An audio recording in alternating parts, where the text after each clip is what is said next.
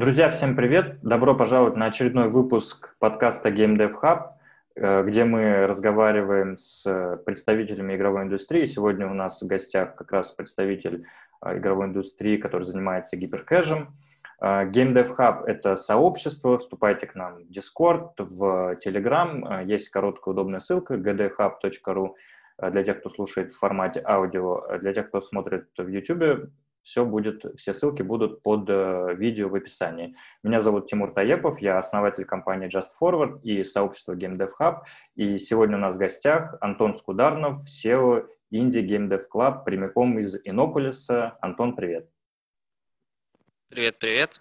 А, как бы, ну, пришел, наверное, рассказать про то, как мы стартовали свою студию в Иннополисе. И, наверное, начну с того, что расскажу, что такое Иннополис вообще, что он себя представляет, потому что иногда, когда рассказываешь, людям и интересно, и в то же время не знают. А Иннополис вообще часто сравнивается с Колково. Вот, э, ну, то есть, что это похожий проект, который построен для того, чтобы развивать IT-индустрию. Иннополис — это город, который был нанесен официально на карту в 2015 году. Э, и как бы действительно цель его стоит это развитие IT-инфраструктуры, а, политика цифровой, развития цифровой экономики. А, ну и важно отметить, наверное, что это не исключительно государственный проект. Это проект, который во многом финансируется за счет э, частных инвестиций. Здесь расположено много капитала компаний крупных, которые а, занимаются телеком, которые занимаются около дорожными решениями. Ну и вот игровые компании тоже, как наши, присутствуют, пусть пока и небольшие. И градообразующим предприятием здесь являются субэкономическая зона и э, университет который выпускает кадры, и, соответственно, вот в этой синергии весь город существует. Сейчас порядка 5-6 тысяч населения в городе, но официально зарегистрированных человек 100. То есть э, есть те, кто здесь постоянной пропиской, есть те, кто не с постоянной. Вот если вкратце, то примерно так. А если обо мне, то я руковожу студией уже почти второй год, получается. Мы основались в конце 2019 года, в декабре официально. Работу начали примерно с января 2020, прямо перед ковидными э, вот этими всеми началами. А, и важно отметить, что наша компания, она выросла еще в те времена, когда я был на четвертом курсе, и в целом все наши сотрудники были студентами. А, то есть э, это студенческий стартап, который сейчас э, как бы вполне успешно, на мой счет, конкурирует э, на, в текущих реалиях рынка гиперказуального. То есть мы, конечно, пока не выпустили какие-то крупные хиты, но, по крайней мере, два года стартап существует, он еще не умер, что уже достижение для нас в каком-то мере. А, и ну, вот мы как бы а, получилось, что за счет того, что это студенческий стартап, во многом мы работали part-time, то есть у нас была учеба, в то же время работа, и, и э, как бы все наши процессы во многом были построены вокруг этой истории.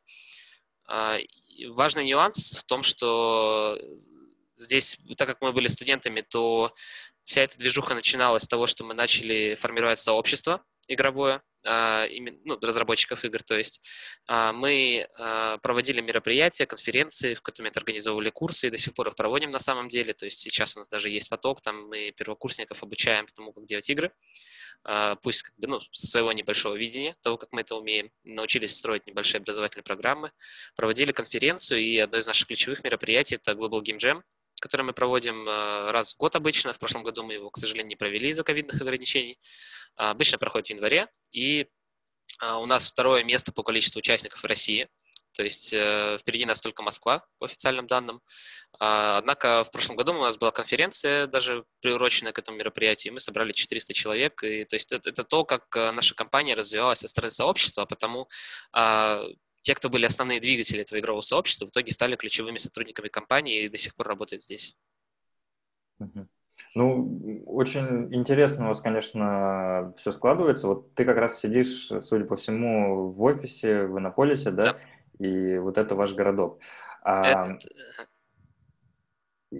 Да, ты что-то хотел спросить. Да, да. Ну, э, вообще интересно, что вы именно выросли, вот как ты сказал, из сообщества. Вот, допустим, мы э, начали именно как игровая студия, и потом решили создать вот недавно сообщество как раз развивать, а у вас получается наоборот. И по сути все равно и, там, допустим, ваша и наша модель сводится к тому, что э, есть и разработка, и сообщество, то есть э, как такие взаимодополняющие элементы. Вот э, какие ты в этом видишь перспективы? Почему э, ты решил, и вот э, ваша команда решила все-таки, чтобы развивать именно в том числе разработку игровую, и почему гиперкэш?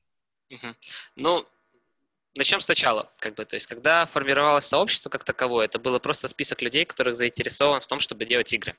И э, в Иннополисе здесь очень сильное развитое студенческое сообщество с точки зрения вот этих самых клубов.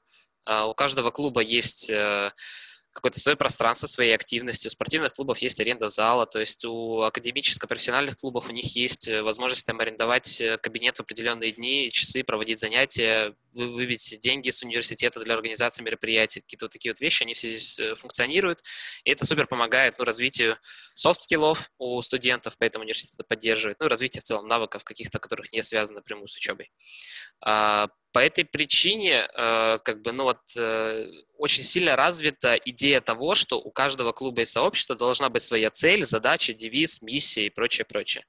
Для нас, когда мы формировали эту миссию, мы сказали, что мы хотим сделать Иннополис центром развития игровой индустрии. Мы хотим развивать игровое сообщество так, чтобы э, там люди могли приехать в Иннополис, и здесь было множество игровых компаний. И, безусловно, в этом есть еще одна как бы дополнительная для нас такая приятная цель. Э, в Иннополисе грантовая система, Э, в которой ты должен в течение года отработать в компании-резиденте на территории города. Это абсолютно обязаловка. Вот я работаю в своей компании, например. То есть, э, как бы это просто необходимое условие для того, чтобы получать этот грант. Ну и логика в том, чтобы отчислять налоговое отчисление в виде НДФЛ в бюджет города, что, в принципе, логично, потому что город, ну, компании хотят, чтобы их вложения окупались, потому что компании инвестируют в университеты, в кадры. А, Собственно, по этой причине как бы одна из задач была это в том числе либо привлечь сюда игровые компании, которые будут местом отработки людей, которые хотят заниматься геймдевом, либо создать свою компанию, что как бы тоже было приятным моментом. А, поэтому вот создание сообщества – это то, что формирует возможность собрать вокруг себя людей, которые в этом заинтересованы, привлечь э, внешний мир геймдева сюда в Анаполис, э, заявить о себе, рассказать о возможностях, что здесь можно сделать. И таким образом как бы, ну, станет лучше не только нам персонально, да, как людям, но и в целом всем. И по этой причине как бы здесь есть как бы личные вот эти цели, да, то есть и цели в целом, которые альтруистичные, скажем так. Почему это пришло к гиперкэжу? На самом деле это отчасти так исторически сложилось. А, но как-то летом 2018 года, если не ошибаюсь, да, это было как раз, или как раз 2019, а, я посетил лагерь, который называется «Летняя школа». Э, он до сих пор существует. Это находится он под, под э, Дубной, проводится. Э, и цель его в том, что там, там происходят в течение трех месяцев различные мастерские. В том числе была мастерская разработки игр. Очень классно ребята организовывали тоже на альтруистичных началах, как бы Э, в том, чтобы ну, научить людям разрабатывать игры собирали художников, программистов и геймдизайнеров, приглашали крутых спикеров из индустрии, реально, которые как бы сейчас работают довольно в топовых позициях, и рассказывали в течение двух недель в виде вот этого лагеря, тесного сотрудничества, где у тебя ничего другого нет, кроме как геймдева, ты занимался тем, что разрабатывал игры. И под такой формат гиперказуальные игры подходят идеально, потому что, ну, как бы короткий срок разработки, даже при, не, при неопытности, понятно, что гиперказуальный рынок конкурентный, сейчас если мы скажем, что сюда может войти любой, это не совсем правда. Войти-то можно, э, успеха добиться добиться не всегда. По этой причине, как бы, но именно как точка для начала обучения, это прекрасная штука, что мы, в принципе, на своих курсах тоже начали использовать здесь в Иннополисе. То есть мы начали обучать людей тому, как делать игры за короткий срок и очень быстро набить портфолио игровое, которое ну, позволяет, во-первых, э, э, самая главная проблема – это завершить проект, да, всегда для новичков. И, соответственно, здесь э, ты его завершишь, потому что он просто супер короткий. И то есть здесь по этой причине мы начали нарабатывать в этом экспертизу, даже просто обучая людей каким-то этим базовым вещам. И когда мы пришли к тому пониманию, как примерно работает бизнес-модель гиперкэжа, а, мы поняли, что для нас, как для небольшой студии, э, у которой есть э, нет, нету там большого объема инвестиций, у которой как бы ограничены довольно ресурсы с точки зрения человека, людей и прочего, а, и опыт очень сильно ограничен, мы вчерашние или сегодняшние студенты, а, идти в casual, midcore, hardcore PC. PC, возможно, еще может быть, там, потому что свои правила рынка, которые, к сожалению, мы до сих пор не знаем, но в теории возможно. А, Все же тяжелее, чем пойти в гиперкэш. То есть в гиперкэш есть определенные модели, тот же PPP и BirdRate, которые помогают очень сильно небольшим студиям. И по этой причине мы к этой модели и пришли. И до сих пор мы считаем, что как бы, когда мы обучаем людей что-то делать, мы стараемся их научить гиперкэжу, как, э, потому что со всех сторон это супер крутая практика. Со стороны кода можно написать что угодно, главное, чтобы оно работало с точки зрения качества. Качество можно улучшить и потом. Важно, чтобы пройти все, все эти этапы. С точки зрения геймдизайна, это тоже очень крутой инструмент, как бы не казалось, что гиперкэш — это игры простые. На самом деле, с точки зрения глубины и проработки механик, маркетабилити и прочих вещей, понимания рынка, это очень ну, сильный, э, очень классный способ научиться понимать вот самые ключевые моменты геймдизайна на самых простых вещах. Со стороны арта, соответственно, просто поработать в движке, адаптировать модельки, не нужно делать модель с нуля, нужно просто взять готовую и попытаться в ней разобраться и адаптировать под свои нужды, тоже очень сильно помогает тому, чтобы ну, вырасти как художник. Плюс очень много вещей настраиваются в движке с точки зрения цветовой гаммы, с точки зрения э, композиции объектов, что тоже как бы молодому художнику помогает начать ну, на практике применять какие-то базовые теоретические знания. Поэтому вот так вот гиперкэш сложилось, то есть мы как бы э, даже на самом деле занимались так или иначе аутсорсом в том числе, то есть не гиперказуальных проектов. А, но сейчас стараемся сфокусироваться на том, чтобы заниматься все-таки только гиперкэжем, потому что иначе мы распыляемся немножко. Слушай, круто. Вот сразу несколько вопросов возникло к вашей организации, вот к команде мы еще э, чуть позже перейдем, а вот э, несколько вопросов по поводу вообще э, той экосистемы, в которой вы находитесь. То есть вы ваша компания одна из первых, получается, да, которая фокусируется на геймдеве, и вообще у руководства экосистемы есть, судя по всему, видение такое, что вот именно геймдев-кластер нужно развивать, да?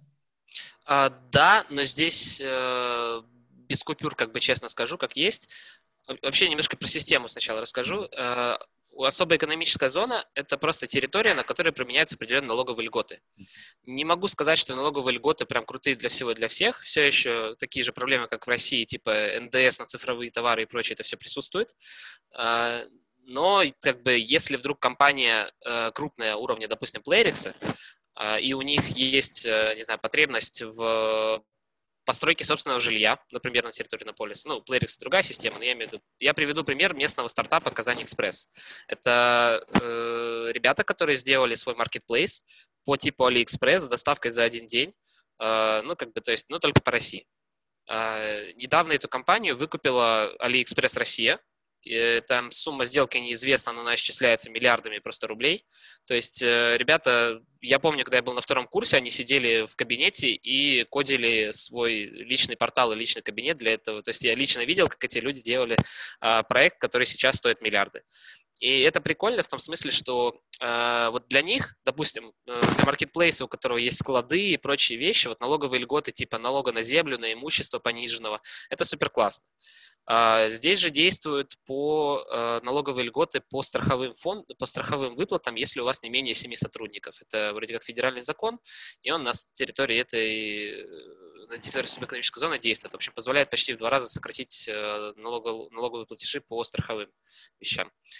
А, и, э, но здесь самое более важное, что важно для небольших студий, то есть это все для больших компаний очень интересно, а, первое – это возможность арендовать место в очень хорошем, удобном коворкинге, в котором есть и вода, питье, свет, все это включено, за 1000 рублей в месяц. То есть стартап может арендовать в этом коворкинг это практически уровня офис. То есть, э, да, там, безусловно, открытое общее пространство, а, есть переговорные будки удобные, есть как бы столовая здесь, которой можно пользоваться, и все это вот включено вот за 1000 рублей. Э, в том числе там пропускная система и прочие все эти истории. А, это прекрасные льготные условия, собственно. А, для э, Вообще, если еще разделить, в целом рассматривать, есть два статуса сейчас, три, ладно, три. Компания резидент, которая имеет вот определенные обязательства перед особой экономической зоной, определенные требования для того, чтобы сюда войти. Компания резидент отбирается обычно а, раз в год, кажется, внутри, внутри особой экономической зоны. То есть это обычно для крупных игроков, а, либо э, компании с большими инвестициями. Есть компании э, стартапы, статус стартапа, который, соответственно, не дает этих требований, мы находимся в таком статусе, но дает льготы, в том числе пониженная аренда на офисы, на коворкинг, соответственно, вот эти же тысячи рублей. То есть э, если не ошибаюсь, наш, наш офис где-то 50-60 квадратов, и, по-моему, обходится 1040 рублей в месяц. Я, к сожалению, этим вопросом не занимаюсь, поэтому не могу точно сказать, но кажется, что это в этом районе. То есть здесь э, свободно помещается человек 15, там 12-15 человек вполне комфортно, и как бы это стоит порядка 40 тысяч рублей в месяц э, с учетом вот этих всех вещей, когда мне не нужно платить за электричество и прочие вещи. А, плюс уборка, там еще какие-то вещи, все это включено. А, соответственно, это все для простого стартапа, который приходит, в принципе, это небольшие суммы. А, и а, если говорить еще про не чисто геймдев, то здесь еще очень классно работает система привлечения венчурных фондов. Регулярно происходят э, собрания, на которых можно прийти, презентовать свой проект венчурным фондам, которые приходят. Пусть своего венчурного фонда пока в Монополисе нет, но есть вот эти моменты, что привлекают.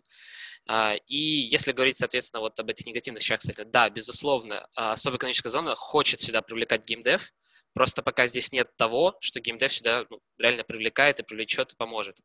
Мы для себя видим один из эффективных путей. Это как компания, пока у нас просто на это не хватило времени, а, внедрить образовательный курс внутрь а, университета. Здесь есть система элективных курсов. А, мы можем, то есть любой человек с высшим образованием может прийти, предложить э, свой элективный курс, причем очень удобно в любом формате например, ну, там можно раз в неделю проводить, можно раз в месяц в течение двух дней интенсив, что-то в этом роде. В течение одного семестра преподать элективный курс и, э, соответственно, как бы, ну, по сути, вырастить свои кадры в определенном виде. Элективный курс постепенно может перекочевать в, электив... в несколько элективных курсов в рамках, например, двух семестров. У нас такая была классная программа бизнес-трека, когда в течение там, целого года у нас были элект... несколько элективных курсов, не несколько штук, восемь элективных курсов, направленных на развитие бизнес-компетенций. А, и, соответственно, вот такие вот программы тоже возможно развить, университет к этому довольно открыт, было бы кому делать. Вот в чем вопрос. Соответственно, если появляется спрос с индустрии, то тут вопрос курицы или яйца. Индустрии нужны кадры сейчас. А кадры, чтобы вырастить, нужно научить. А индустрия не готова учить. Ну, вот эта вот проблема, которая присутствует. И если начать обучать кадры, то индустрия перетечет, появится потребность, и университет станет, университеты, особо экономическая зона, станут более активно вливаться в то, чтобы развивать игровые кадры. То есть вот здесь, э, да, интерес есть, но делать нужно пока самому. То есть нет такого, что за тебя сделают эту историю. Так, и получается, что ты как раз-таки ведешь э, курсы, да, то есть сам являешься разработчиком курсов, ваша команда, наверное, ведет курсы. Угу. Да, все, все, это? Все так, э, только сейчас это не происходит на уровне как раз официальном, как бы коллективных, я бы назвал, ну, это называется обычно факультативный, то есть то, что не идет в диплом, но является как просто каким-то образовательной деятельностью. Как это у нас обычно происходит? У нас уже есть сформированная программа, мы ее экспериментировали как э, в командном взаимодействии, так и нет. Мы берем в рамках одного семестра, привлекаем людей на курс, рассказываем, что им предстоит. А раз в неделю обычно мы делаем это, потому что это наиболее удобный формат с довольно жесткой учебой в Иннополисе, это наиболее удобный формат сделать раз в неделю встречу офлайн, на которой преподается лекция, либо мастер-класс, и мы стараемся в течение, соответственно, семестра, это 12-15 занятий, э, дать материалы, которые дадут просто понимание, о чем этот рынок, базовые какие-то знания Unity, базовые важно, потому что программировать никто не научит, нужно сидеть самому учиться. В общем, мы не учим жестким hard skill-ам, мы учим пониманию, как рынок работает в первую очередь. И э, мы стараемся все это делать практикоориентированно. А, хорошо работает, мы, в общем, заметили следующую историю. Если формировать людей в команды, мы делали определенный отбор, то есть мы просили сделать тестовое задание небольшое, для того, чтобы понять уровень навыков человека, не чтобы его там отфильтровать, а чтобы понять, в какую команду его с кем определить. Дальше мержили людей плюс-минус по навыкам, чтобы они были сбалансированы, ну и, соответственно, там наличие художник, геймдизайнер, программист, это вообще прекрасно, если так получается сбалансировать. А, и как бы после этого ребята работали в команде над каким-то проектом, мы старались им а, лонгировать свои идеи, чтобы они понимали, как бы, что более успешная идея, что нет, или фильтровать их идеи и помогать в отсеве. А, в такой ситуации происходило обычно следующее либо команды отваливались несколько штук, но те, которые не отваливались, круто проходили, а, либо человек внутри отваливался, и ребята сталкивались с типичным конфликтом внутри команды, что тоже как бы хорошая практика и жизненный опыт. А, и а, получалось, что конверсия, процент людей, которые успешно как бы завершили чему-то научились, она была низкая, но эти ребята очень быстро росли. И пример тому на самом деле самый первый поток. Сейчас э, большинство кадров, которые у меня так или иначе работают, это ребята, которые прошли этот первый поток курсов у меня. То есть э, много людей пришло вот оттуда оттуда.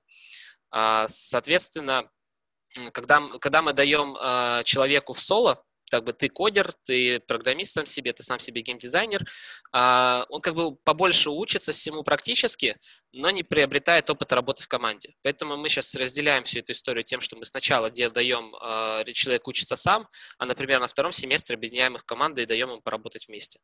Все это обычно проходит как? Мы просто арендуем помещение, ну, в университете аудиторию обычно, и даем лекцию на ту или иную тему. Я прошу там своего техлида, арт-лида периодически походить и там дать, соответственно, про программирование лекцию или про этот, и, соответственно, один геймдизайнер у меня часто ведет лекции про геймдизайн и про все, что так или иначе общего формата. То есть методология уже наработанная, мы адаптируем, стараемся всю эту историю под э, академическую нагрузку, чтобы ребятам было несложно, потому что все-таки это не то, что не обязаны делать, но в то же время мы им говорим жестко, у вас есть жесткие дедлайны, вот здесь вот чекпоинты, допустим, здесь вас такая стадия проекта, здесь такая-то, такая-то, такая-то. Это позволяет выработать дисциплину, потому что иначе люди не ценят. Мы же не берем за это деньги, поэтому, соответственно, как бы ценности эти люди не чувствуют. И когда мы вырабатываем жесткий подход, э, люди достигают успеха.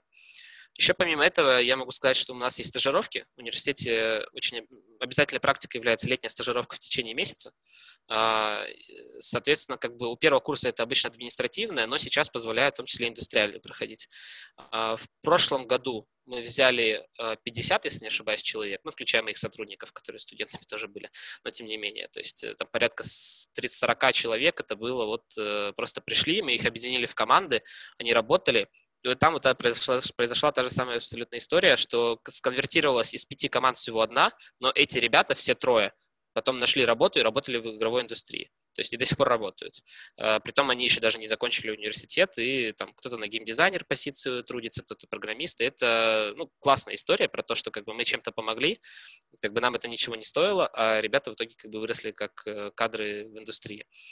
А, и ну вот, а в этом году мы взяли поменьше людей, ну, как бы сфокусировались, попытались на них, но здесь э, мы поняли, что надо более жестко отбирать и искать тех, кто действительно хочет там работать, у кого нацеленность на то, чтобы работать в индустрии. Такая практика еще есть. Угу. Так, а, сразу еще несколько вопросов возникло. Получается, вы проводите эти факультативы как вот в формате вашего сообщества, да, под куполом вашего сообщества. А, те команды, которые там а, хорошо показывают результаты и прочее, либо они идут прямо в вашу компанию работать э, с вашим продуктом, либо они присоединяются к другим игровым компаниям, создают свои, там, не знаю, все что угодно, и, как ты уже сказал, это все получается бесплатно. Да, все, все так. То есть мы здесь, э, многие спрашивают, какая у вас там за эти мотивация. Но я говорю, первичная мотивация – это развитие как таковой игровой сферы, ну, то есть э, в Иннополисе, в России в целом. Как бы, то есть э, это самая первая мотивация, цель. Почему я начал, что здесь важно разделять коммерческую составляющую как компания и бизнес, да, то есть и просто как управление сообществом, и вот это скорее история про это. Если говорить про найм кадров, безусловно, это дает нам определенные плюсы. Мы присматриваем себе кадры, но мы себе за внутренние правила считаем следующее. Допустим, если у нас есть команда, где там три человека, и один из них крутой, а остальные нет, мы не нанимаем человека из этой команды, потому что там вот он крутой, и как бы у них был крутой результат, как у команды, мы обычно им стараемся сказать, ребят, вам нужно попытаться самим эту историю развить, вот мы вам поможем, как э, для работы, например, с паблишером выпустить свой продукт, то есть мы вас свяжем с паблишером, можем ваш проект хотите через нас передадим, мы ничего за это не просим, то есть мы просто хотим, чтобы вы тоже выросли, а если вы захотите, ну, то есть если вы почувствуете, что у вас недостаток экспертизы, приходите к нам работать как команда. То есть и мы, соответственно, сможем свою экспертизу продвинуть вам. Это, то есть, э, так, так, такой подход, как бы, который не обязывает их и в то же время как бы дает преимущество нам. И единственное, что здесь, какие риски есть, э, в тот момент, когда появится потребность в кадрах, и если вдруг там их кто-то захарит в другое место, то как бы, ну, мы остались без этих кадров. Но это должно сложиться столько факторов, что и у нас потребность есть, и нужда, и тут и их наняли, и прочее. Ну, это рынок, тут ничего не поделаешь. То есть это абсолютно нормально. Но в то же время, если появится потребность в кадрах, нам будет из того, что выбирать. Поэтому, да, мы как бы не, мы никогда не ставим себе цель, что мы обучаем для того, чтобы прям обязательно нанять, потому что это не напрямую так работает. А, все еще нужно как бы отбирать кадры, все еще нужно смотреть, понимать мотивацию, посмотреть, ложится ли в корпоративную этику твою и прочее, прочее. То есть э, это не, не такая высокая конверсия, чтобы сказать, что действительно это такой рабочий путь для хайринга. Это, это очень крутой формат, потому что вот мы создали сообщество именно тоже из таких побуждений, чтобы Э, отдавать какую-то пользу э, и в рамках этого формировать сообщество людей, команд и прочее. У нас, конечно, пока уровень очень-очень маленький по сравнению с вами. И вот пока один из наших главных форматов это именно вот интервью такие, где можно обменяться экспертизой. И э, да, вот сбор команд и вообще вот формат вот этого бесплатного контента, мне кажется, это важная вещь, вот то, о чем ты говоришь, чтобы э, как бы развивать со сообщество разработчиков, потому что много очень сейчас э, платных э, курсов, много достаточно дорогого образования, и не всегда там у человека из региона есть, например, возможность да, купить какой-то хороший курс, получить знания, причем, что, допустим, этот человек э, действительно имеет хорошие предпосылки к тому, чтобы а, стать крутым специалистом. Вот. И поэтому, мне кажется, вот чем больше будет таких сообществ, как вот у вас, как э, наше начинание, тем больше возможностей открывается как раз-таки для людей, это снижает барьеры для входа в рынок, и, в общем, все от этого только в плюсе. А, вот. И вот мне кажется, это здорово, поэтому лично нам есть много-много чему чему учиться у вас, и надеюсь, мы сможем перенять вот эти э, лучшие практики и реализовать их тоже, э, чтобы создать вот эту самую ценность, в том числе, да, иметь доступ к кадрам, потому что мы заинтересованы в поиске людей, а поиск людей там это сейчас, э, наверное, самый ключевой фактор успеха для развития бизнеса. Вот. У вас, конечно, крутая штука, что у вас реальная экосистема, а, то есть, э, если мы строим больше что-то такое виртуальное, то у вас много офлайна, а, много людей, молодых людей. А, не будем, конечно, скатываться в тему эйджизма, но тем не менее все равно молодые э, ребята замотивированные, это драйвовые ребята, это определенный такой тоже рычаг э, успеха. И вот по поводу стоимости, которую ты озвучил, конечно, но это очень привлекательно выглядит, потому что мы, например, в Москве, и тут цены там совершенно другие, то есть они кратно больше затраты элементарно на там, одно офлайновое рабочее место сотрудника, причем что Uh, у вас эта встройка идет в экосистему, где много-много-много всего там uh, находится в таком доступе, именно когда можно подойти к человеку, поговорить, uh, и не только к человеку, который тоже занимается разработкой, а человеку и к организациям, которые именно и составляют элементы вот этой экосистемы, в чем можно развивать, развивать что-то такое большое, развивать компанию. И э, вопрос еще вот такой, то есть э, вы привлекаете в том числе ребят, людей и компаний из других регионов, так ведь? То есть э, Иннополис заинтересован в том числе привлечении вот компаний Э, со всей России, если я правильно понял. Да, это прям сто процентов. Просто вот как раз здесь э, касательно того, э, мысль сказать, наверное, про то, что вот здесь, здесь там, допустим, привлекательная цена и прочее, но вот обратная сторона – это отсутствие кадров. То есть, если мы находимся в Москве, в Питере, у меня мой одногруппник, у которого тоже своя игровая студия, он в итоге перевез офис в Питер разработки, потому что просто у него не хватало кадров. Он не готов э, был, видимо, ну, как бы вкладываться здесь, обучать их и прочее. Понятно почему, потому что нужно здесь и сейчас. Поэтому здесь вот есть вот эта обратная сторона. В привлечении, да, заинтересованы, и да, привлекают. Каждые три месяца проходит э, ревью стартапов, презентация стартапов новых, которые как бы часть пропускают, и они получают все эти условия, часть, может быть, не пропускают какие-то. И раз в год, соответственно, ну, там, э, сессия по э, резидентам потенциальным. То есть компании появляются постоянно, это вообще, ну, как бы нормальная практика, потому что стартапов много. А, в привлечении заинтересованы, потому что это развивает в целом всю экосистему как бы да, вот так вот. И я еще касательно здесь этого же могу добавить, кстати, то есть здесь э, суть не только вот в аренде офиса и прочих этих вещах.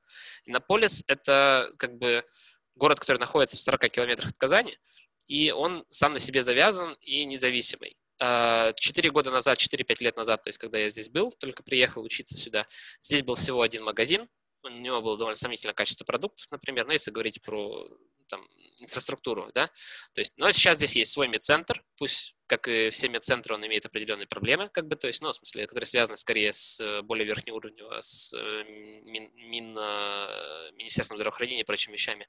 Есть не один, не один детский сад, есть школа, есть лицей, лицей-интернат, который принимает с 6 класса, если не ошибаюсь, есть свой университет, есть свои квартиры. То есть, и вот здесь как раз важный момент с квартирами, они для стартапов и резидентов и прочее стоят аренда от 9 тысяч рублей в месяц, однокомнатная, и там, ну, 2-3 коммуналка, допустим, стоит, зимой 3-4, может быть, а, и до 16 тысяч трехкомнатная квартира аренды вместе. Она мебелирована уже, то есть мебель уже вся есть, это очень дешево. Ну, прям это, по, это по всем городам дешево. плакать, потому что в Москве вот однушка самая простая, там возле МКАДа, это 40 тысяч.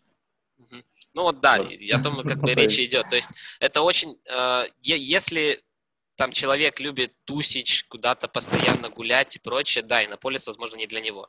То есть э, те, кто здесь прям любят вот где-то постоянно находиться и не умеют там, допустим, э, гулять на природе, то есть здесь, здесь есть свой бар, здесь есть свой ресторан, здесь есть свой караоке-клуб даже есть. То есть там все это имеется. Есть свой кинотеатр недавно появился. То есть как бы небольшой, но все-таки есть, в котором показываются в том числе фильмы. Они показываются, кстати, на английском, потому что очень много кто по-английски здесь говорит.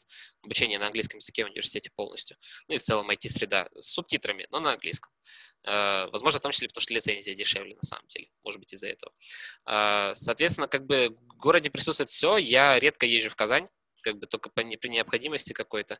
А, по этой причине, как бы, то есть меня здесь устраивает. Мне не нравятся шумные большие города, и еще и все довольно дешево с точки зрения аренды жилья и прочего. Для меня, как для компании небольшой, это прекрасно там, завязана на себе инфраструктура. Вот. Э, и тут, тут надо понимать, нужно ли это компании самой, то есть сюда приезжать для того, чтобы, или человеку там лично, готов ли он здесь над этим работать, или быть готовым столкнуться с рисками, с тем, что а, как бы кадров здесь будет очень тяжело взять, и нужно либо перевозить. И еще сейчас есть э, проблема с жильем, на самом деле присутствует. У меня сейчас э, уже месяц или два заявление на три квартиры висит, потому что ну, все квартиры заняты, новые пока только-только начинают строиться, но стройка идет довольно быстро. У нас вот сейчас напротив меня строятся еще два технопарка, которые за 4 месяца уже вот э, скоро начнут там внешнюю отделку у них делать. То есть очень быстро все строится, когда есть необходимость в этом инвестиции быстро вливаются, и стройка идут быстро. Угу. Ну, кстати, сказать, что Казань, вот ты сказал про Казань, это очень крутой город. То есть вот да, я побывал да. во многих городах России, и это прям, ну, топовый, э, один из топ-городов. Э, это да, то есть э, мне лично Казань не нравится инфраструктурно, но это там мои уже просто вопросы. А как нет, как город сам по себе он очень классный, да, то есть типа это очень крупный развитый город, развитый денежно в том числе. Это же связано с тем, что у Татарстана федеральные налоги не идут как бы в Москву, что тоже как бы позитивно влияет на развитие города. И поэтому да, даже если как бы скучаешь по Казани и хочешь периодически ездить, то 40 минут на автобусе ты в Казани вот как бы автобусы курсируют каждый час, здесь ездят, и поэтому это никакая не проблема. Это внутренние автобусы Иннополиса именно, которые ездят до Казани. Так, понятно. И вот э, как бы учитывая, что э, геймдев кластер, он достаточно молодой, там все, все процессы, все обучалки, все по сути завязано именно на гиперкэше, да? У нас, в смысле, или... Ну вот да, все да, по, по сути. Ваши активности, да, они вот, получается, именно связаны с гиперкэшем. Ну, э, когда мы обучаем геймдизайну, мы не говорим, что типа вот гиперкэш он делает так. Мы обучаем базовым принципам геймдизайна, просто на гиперкэше мы демонстрируем, как вот эссенциальные вот эти принципы, самые базовые, как они на нем отображаются, потому что их там, они наиболее там экстраполированы, гиперболизированы, и мы понимаем, как оно выглядит. А, но, в принципе, мы не говорим, что нет, это только так работает. То есть у нас, допустим, первая лекция – это что такое геймдев, какой объем рынка, из чего он состоит и прочее, прочее, прочее. То есть мы даем просто людям понимание, что выходит сколько там, 3000 приложений в день, по-моему, да, сейчас на Google Play выходит, и что, ребят, просто у многих до сих пор мысль, что я выпущу свое приложение, и если оно классное, его все будут загружать. Приложение или игру, там, не суть важно. То есть, и как бы ребята просто не знают, что выходит 3000 приложений в день, как бы, и никто про ваше приложение-то и не узнает, соответственно. Как работает закупка трафика, как работает это, вот это. Оно как бы касается все гиперкэжа, но не только. То есть, э, так или иначе, все вот эти принципы. Что такое хардкорная, мидкорная, казуальная аудитория, гиперказуальная, почему они так выглядят, почему гиперказуальные столь популярны. То есть, э, все вот эти принципы базовые, они как бы так или иначе даются как бы на фоне даже того, что мы говорим про гиперкэш. Ну и какая разница, что программировать на Unity? Гиперкэш может чуть проще, то есть, но базовые принципы архитектуры, они везде одинаковые. Мне кажется, это очень логично начинать именно с гиперкэша, потому что в гиперкэше все сведено к метрикам, к э, да. работе над удержанием, над ретеншеном, и это самый действительно эффективный старт. А, для того, чтобы делать игрушки, потому что если взять там, допустим, период еще несколько лет назад, и когда начинали команды делать какие-то игры, они начинали обычно делать какой-то инди-платформер, пилили его год-два, э, допустим, они валидировали какую-то очень-очень гиблую механику, на самом деле, да, идею, и потом просто пилили контент, а это максимально неэффективно, да, то есть все-таки в гиперкэш вот этот подход э, к работе над core-механикой, а, это прям самое-самое важное, наверное. И потом на этом можно вообще любой жанр наслаивать, любую вообще абсолютно работу, которая связана, ну, вообще есть в геймдеве. То есть тут... Здесь, здесь еще как раз, знаешь, что позитивным фактором является? В Иннополисе э, у студентов есть стипендия, которая позволяет им жить, ну, в смысле, как бы она довольно высокая, которая позволяет как бы не работать и просто учиться. А по этой причине, почему в свободное время не делать гиперказуальные игры? Пусть ты ее будешь делать не две недели, а месяц, но как бы, а вдруг отправишь издателю, и она выстрелит. Вот вы втроем сидите с ребятами, параллельно учебой занимаетесь и делаете свою гиперказуальную игру, а в какой-то момент, может быть, она показывает метрики классные. И ты ничего не теряешь, потому что это не бизнес, который тебе основном деньги приносит. Ты все еще у тебя есть стипендии, ты просто делаешь на фоне. Это нужно иметь очень хорошую дисциплину и мотивацию, но все же это очень эффективный путь. То есть, если бы я о нем знал там 4 года назад, я бы, наверное, его бы очень активно практиковал бы. Вот. Mm-hmm. Ну, в общем, э, все, что рассказываешь, очень на самом деле интересно. И мне кажется, следующий э, гиперкэш-кластер, он как раз будет вот у вас, и я думаю, ты и твоя команда в этом как раз-таки э, большое, большое участие принимает. Ну, постараемся, да, как бы, то есть это действительно будет очень классно, потому что, ну, как бы больше разработчиков, больше обмена опытом. Когда на, я чаще замечаю, что как бы когда ты знакомишься с гиперказуальными разработчиками, нет такого, что э, закрытые какие-то люди. Ну, геймдев в целом открытая очень индустрия, да, то есть здесь тебе могут показать, а у нас вот такие метрики были, а у нас такой вот концепт есть, еще что-то, то есть э, нет вот этой вот э, токсичной конкуренции. И поэтому, как бы, если люди будут сюда приходить, то это будет совместный опыт, который копится и как бы дает эффективные результаты. Не, на самом деле, мне кажется, это очень-очень важно, что ты делишься этой информацией, потому что вот как, я как человек, который а, компанию организовал, э, знакомые мои люди, которые вот организуют компании, на самом деле, ну, недостаточно, то есть вроде как бы информация есть, но я не знал в том объеме, допустим, в котором ты сейчас рассказал, какие есть там условия, какие а, преференции, возможности, и это такой момент, над которым при открытии компании, мне кажется, многие могут задуматься, потому что вот среди знакомых есть люди, которые открывают ГК-компании и ради того, чтобы э, как, ну, как бы издержки держать на низком уровне, они в том числе и в регионах это делают. И если у вас можно приехать и на 15 человек за 40 тысяч рублей открыть офис, это вообще, ну, это очень классно. Только вот ждем, да. когда у вас квартиры построят еще дополнительные, да, чтобы было предложение достаточное. А здесь еще, знаешь, в принципе, ничего не мешает, а, допустим, сделать следующим образом. А, приезжаешь, проходишь э, вот эту стартап-сессию, получаешь одобрение, арендуешь э, место в коворкинге одно и получаешь юридический адрес.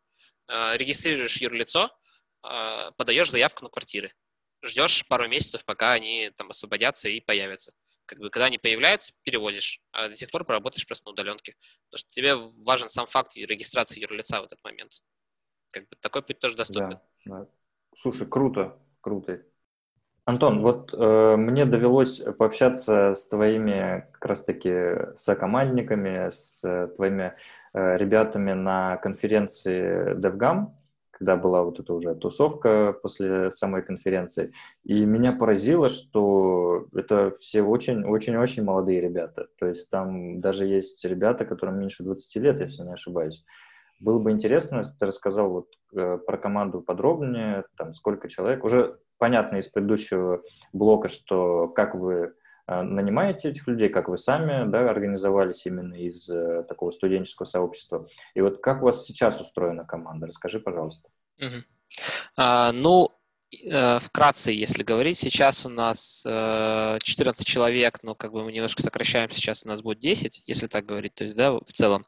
А, как бы здесь с теми, с кем ты общался, скорее всего, это были мои лиды, которые как бы наиболее опытные ребята. А, техлит у нас сейчас заканчивает четвертый курс университета, то есть ему а, 23, по-моему, года, 22 или 23 года. Вот. А, не могу точно сказать, он отошел, так бы спросил у него. вот. а, он как бы очень опытный программист, у него точно уровень такой middle plus, наверное. Ну, я не могу оценивать, потому что, наверное, нужно идти как бы на рынок туда и смотреть. Но я точно могу сказать, что он справляется отлично со своими задачами как техлит, потому что он как бы, ну, ревьюет э, код у всех ребят, всегда знает, как решить какие-то технические проблемы реализации и прочее. Скорость его работы, она... Э, дело даже не только в скорости работы. Вот какая бывает проблема, например, у программистов в гиперкэже? Он не понимает э, в задачу геймдизайна, то есть ему надо много очень объяснить, надо разжевать, как это правильно сделать, сделать, или нужно, чтобы геймдизайнер это сделал сам и имел фреймворк какой-то. То есть, э, если хороший программист гиперкэжа, то это умеет немножко геймдизайн. Вот у него как раз он, возможно, не умел, но со временем он научился читать между строк документы, как бы и делать вот результат, который не требуется объяснять. И, соответственно, как бы он может предсказать какие-то проблемы, которые могут быть даже на этапе написания там документа, он понимает, какие могут технические логические проблемы быть. А, соответственно, ну, его задача еще это менеджмент, постоянное развитие кадров, он а, влияет хорошо напрямую на то, как наши программисты и кадры развиваются, то есть именно с точки зрения там, того, что они неопытные джуны, хотя я недавно слышал, что джун это, оказывается, тот, кто хотя бы год в индустрии поработал, этого это стажер. Получается, у меня сейчас много очень стажеров выходит так. вот. Артлит — это девушка, которая вообще просто... Она тоже учится здесь на программиста. Она, соответственно, как бы э, просто пришла в заинтересованная в моделировании и поначалу просто там делал какие-то модельки, а мы даже не знали, что она делает их для нас. Как бы, то есть наш, мой техлит как бы делал какую-то работу, у нее была какая-то моделька, оказывается, она для него его сделала. Там, допустим, как бы они просто общались. А, соответственно, потом она у нас выросла как кадр. Она научилась и в 2D, и в композицию, и в цвета, и прочее, хотя изначально не имела никакого художественного образования. И сейчас вполне успешно ревьюет других художников и говорит, что и как им делать. То есть а, ребята развиваются вместе с компанией. И вот все, кто был изначально, то есть в том числе у меня есть кадр, который вырос как продюсер, мы вместе проходили курсы продюсирования у, вот с моим одним геймдизайнером, они вообще с первого курса со мной работают. Это, ну, они вот обучились первый семестр и устроились на работу. А какие курсы, э, можешь просто назвать? Э, это вот где, где вы их проходили? А, Александр Штаченко, он, он ведет блог про геймдев, вот. У него очень классные курсы продюсирования. Нам повезло попасть в первый поток, Э, было супер классно. И отличительная черта этих курсов, что они не про то, чтобы послушать видеозапись там и все, да, оно про то, что все общение происходит вживую, в коммуникацию, каждая презентация — это решение каких-то задачек, ну, с точки зрения ответить на вопрос, как вы думаете, почему и прочее, и те, кто там активно коммуницирует и общается, они получают очень высокий заряд э, по, по опыту. И даже вот этого геймдизайнера, его сейчас там зовут на... Ему 20 лет, а его зовут на позицию лид-геймдизайнера как бы хайрит. Ну, вот, то есть такая вот история. Уж не знаю, насколько там это соответствует реальности, потому что мы все-таки в своем бульоне варимся, и, может быть, э, там что, что, что-то как-то на рынке происходит по-другому. Но да, получается, что все ребята молодые, э, но все как бы просто в течение этих там двух лет они очень активно работали над тем, что они развивали компанию как стейкхолдеры э, ее, и по этой причине как бы, то есть они растут с тем, как растет компания. Есть у нас PM, операционный директор, который, по сути, операционный директор, тоже соучредитель девушка, она, соответственно, как бы отвечает за процессы менеджмента. Она, например, проходила прекрасные курсы на XYZ по проект менеджменту от Данила Данека. То есть очень классный специалист, и я крайне рекомендую. То есть есть курсы... Я очень э, относительно отношусь к курсам, особенно к, там, может быть, Scream School, XYZ и прочих, ну, потому что многие считают, что нельзя геймдеву, там, да, программирую на Unity научить за, не знаю, три месяца, да, условно. А, вот, но есть хорошие курсы, они всегда есть. У XYZ вообще хорошие курсы по арту, по-моему. А, но вот по Project Management очень классный курс. И, как бы, то есть, если кто-то хочет стать Project Manager в геймдеве, я его крайне рекомендую. И, то есть, она отвечает, у нас э, из-за того, что мы, по сути, два соучредителя компании, у нас постоянно могли возникать споры касательно принятия решений по внутренним процессам. У нас очень большой акцент давался на внутренние процессы, потому что очень много сотрудников работает part-time. И необходимо это, а рынок, к сожалению, весь работает full-time. И нам нужно как-то этому соответствовать. И мы очень много посвятили этому времени, тому, чтобы выработать наши внутренние процессы, чтобы не было нарушений правил, это все работало как часы. И, соответственно, в результате мы смогли а, распределить ответственность так, что моя зона ответственности — это продукт оунер то есть развитие как продюсера, как продукта, качество и прочее, расстановка приоритетов, постановка задач и отчасти как генерального директора KPI, цели и стратегическое видение. А, соответственно, ее задача это управление внутренними процессами, управление кадрами, управление, э, то есть там настроением сотрудников, там, то есть типа отбором каким-то и прочее, прочее, прочее.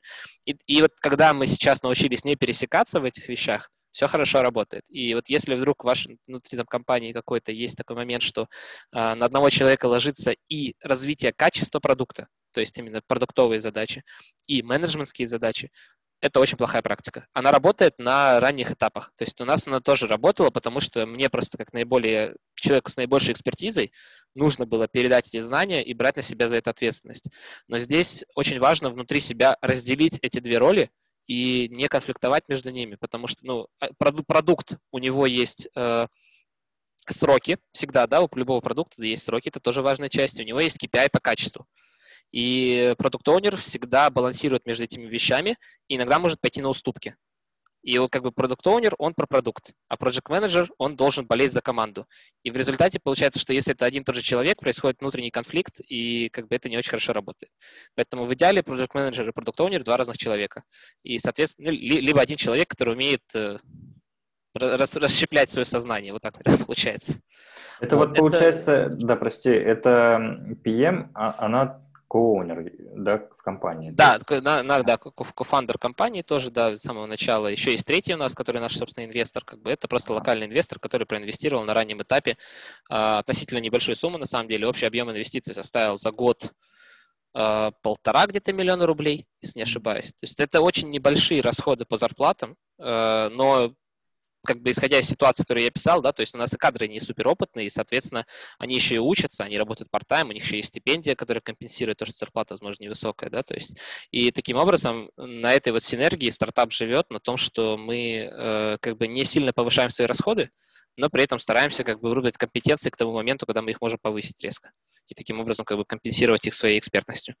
А, вот. И, соответственно, как бы инвестор проинвестировал нас, дальше мы уже выходили на самоокупаемость где-то от аутсорса, где-то сейчас от PPP-модели, э, то есть, но, конечно, мы очень хотим получить э, финансовый boost для того, чтобы иметь подушку безопасности. Я в целом могу порекомендовать тем, кто думает свою студию делать, э, заложить инвестиции на зарплаты по рынку, чтобы вот, ну, то есть вы можете пробовать, как мы, и выживать, но это всегда очень долгий и нудный процесс. Э, наш, наша специфика просто в том, что мы могли себе это позволить, потому что мы на этапе студентов начали эту историю. А, когда речь идет уже о полноценной работе, то есть это так не будет работать, скорее всего. Получить инвестиции, например, на год вперед э, там жизни без проблем, когда у нас там довольно высокий уровень зарплат, ну или средний, по крайней мере, там, то есть, э, я не знаю, там зарплата программиста от 100 тысяч рублей, например, я бы так считал как-то. А, и то это, наверное, не считается рыночная цена. Это если есть свой программист, который будет условным стейкхолдером компании, там, или процент даже иметь будет. Соответственно, исходя из этого, э, дальше выстраивать э, всю финансовую модель, и как бы тогда в течение года как бы можно сделать хороший продукт, если даже вы до этого не делали гиперкэш, то можно, сфокусировавшись только на том, что вам не нужно думать о том, где деньги взять, научиться делать его хорошо и сделать в итоге хорош, что-то хорошее. Вот. И э, если ставить, как у нас задачи, да, то есть как бы мы пытаемся выйти на окупаемость, где-то аутсорсинг, где-то еще что-то, это потеря фокуса, внимания на каком-то продукте конкретном. Угу. Вот. А, может, это еще про команду, может быть, ты куда-то а, уйти в сторону.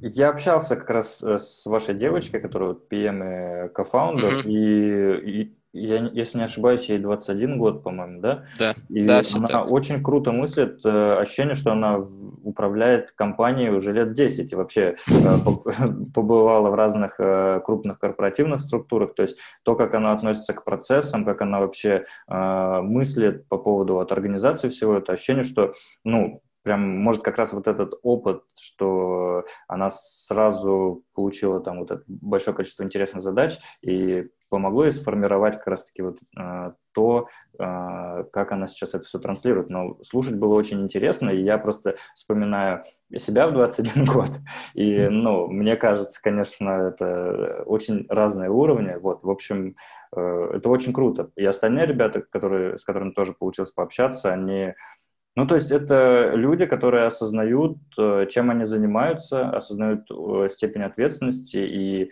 через э, то, как они рассуждают рассказывают о своей деятельности, видно, что они как полноценные зрелые личности и профессионал своего дела. То есть э, лично мне вот так показалось. Это очень здорово. С этим могу только тебя поздравить от всей души. Это Спасибо.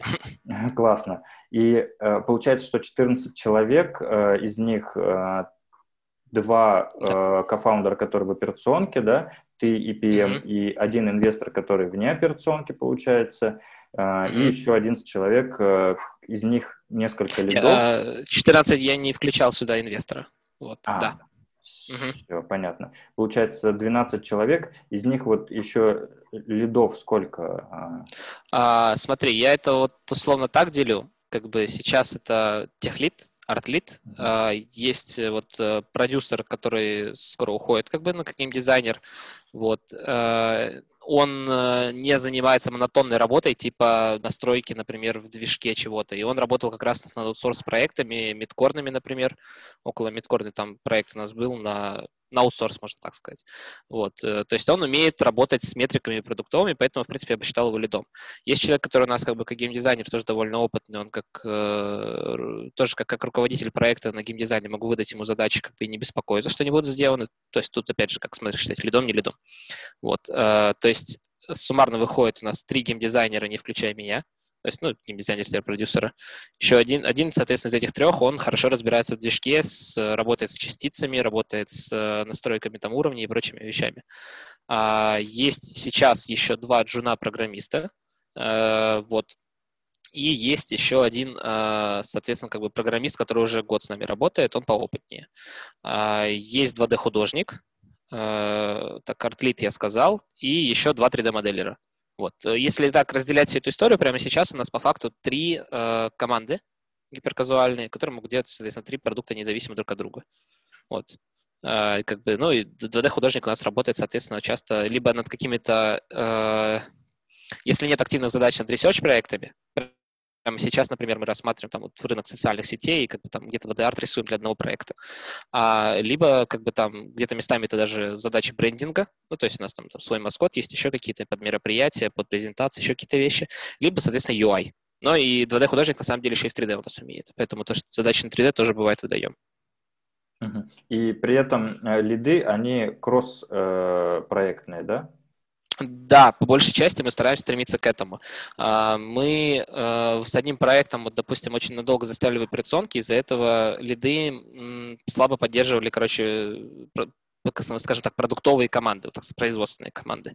И это очень сильно ударило по процессам, по проблемам, по скорости разработки проектов, и мы стараемся сейчас от этого, с одной стороны, отказаться, с другой стороны, перейти к модели, чтобы у лидов была задача, знаешь, такого условно research -а, где у тебя нет, у них нет потребности закрыть какие-то финансовые проблемы. То есть, чтобы у них э, они не горели там какой-то задачей, которая у них была. А, допустим, есть идея, концепт, который нам, допустим, не по ППП нам не платит, да, или не по burn rate -у, но мы хотим как бы его сделать, потому что он нам нравится, нам кажется, что он будет, ну, может иметь успех. Соответственно, мы берем, и лиды делают это в свободное время, но основная их задача — это там, ревью и менеджмент э, команд, производственных команд, получается, вот так вот. Но мы стараемся постепенно от этого отходить, потому что все же эффективно, когда это работает, когда у тебя неопытные сотрудники, их надо ревьюить, да. Но нужно же сделать, чтобы сотрудники стали опытными, и нужно постепенно давать их независимость. И это долгосрочный процесс, который нужно приходить постепенно. Понятно. А еще есть стажеры, если я правильно понял. Тут смотря что за стажи... на стажировки, которые летом проходят. Ну да, так бывает. бывает. Вот, вот ты бывает... говорил, что да, там десятки человек вы берете как раз-таки на стажировки, это именно они... Да, ага.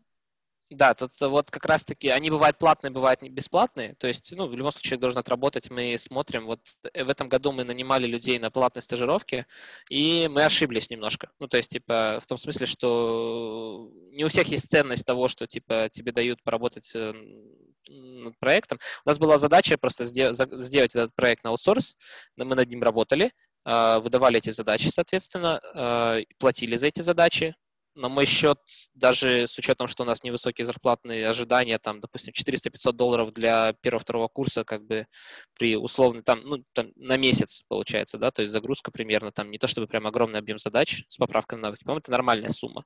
То есть, ну, то есть порядка 40 тысяч рублей, э, с учетом, что еще стипендия какая-то есть, с учетом, что у нас свободный график и прочее, по-моему, нормальные условия. Ну, может, нет, может, поэтому как бы не сработало. Но на самом деле, как бы у одного там, допустим, оказалось, что у него есть работа, но почему-то на стажировку пошел к нам. Причем не связанная с геймдевом вообще работа. У другого человека там, допустим, просто то, то одна проблема, то другая, короче. Ну, в общем, мы как бы потеряли на этом деньги. Ну, ладно, потеряли, потеряли. Мы это проинвестировали, скажем так, на проверку кадров. А в то же время были ребята, которых мы сейчас на работу наняли. Но мы их не приглашали на оплачиваемую стажировку. То есть э, просто мы увидели, что у них есть потенциал, что они хотят работать, и мы их пригласили вот в итоге. Поэтому, да, здесь стажировки – это классный путь э, для двух нескольких вещей. Там, например, у нас две команды сделали два проекта, мы потестили их на метрике. Но даже в этот момент мы им говорили, что, ребят, мы не будем проект себе забирать, метрики хорошие покажут, это вам, пожалуйста. То есть то, что вы его сделали.